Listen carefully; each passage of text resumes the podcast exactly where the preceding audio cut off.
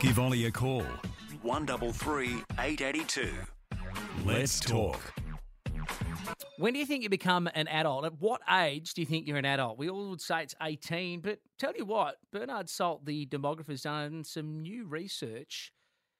Now it's establishing the six stages of life and classifying adulthood not quite as eight, the age of 18. We can have a chat to Bernard. He can tell you more. Good afternoon.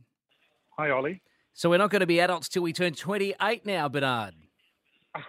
Yes, this is uh, this is a, um, a study that I did for AMP, looking at attitudes to savings and to wealth uh, throughout the life cycle. And over time, you can see that the uh, life expectancy has changed. We the average life expectancy in 1950 was 69 years. Today it is 84 years. So we've gained another 15 years of uh, of life. Uh, but not only that, um, the stages in the life cycle have changed. It used to be just youth or childhood up to the age of 12, then um, old age, then adulthood, then old age at 65. Uh, but then it's started to change. There's a whole series of segments that have now emerged. And you're saying it's now six life stages. How do you start to qualify this?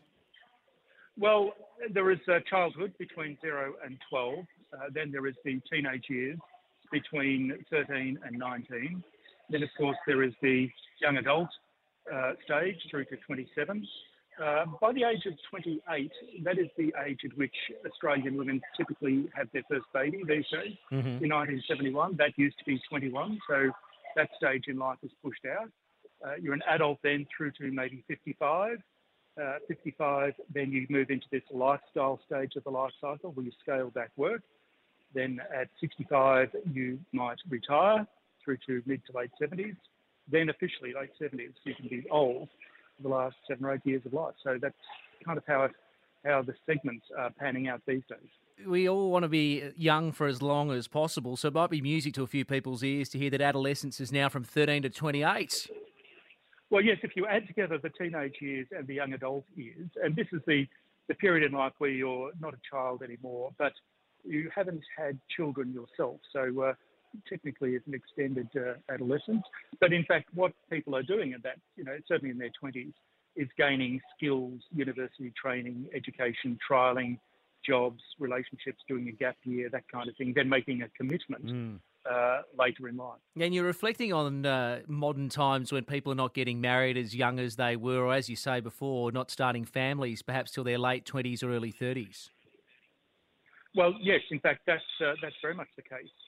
So if you uh, postpone uh, having children from your early 20s to late 20s, then the um, you know the average age of first marriage pushing back means that then the need for home ownership is pushed back. Uh, it opens up a market, of course, for uh, renting, or in fact to live at home with mum and dad for longer. There's a whole range of Mm.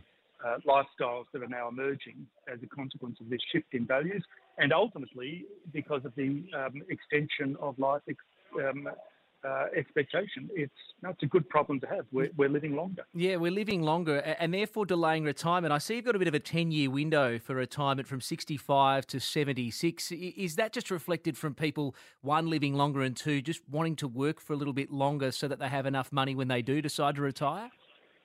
Very much so, and I think that this is uh, one of the issues of the pandemic that uh, uh, many baby boomers, in particular, who are at that stage of the life cycle now, are choosing to work on two, three years into their mid to late, certainly into their later 60s. Maybe they feel that they don't have sufficient funds in um, in superannuation or retirement savings. So, and it, you can do that these days if you're certainly a knowledge worker working via a computer or a laptop.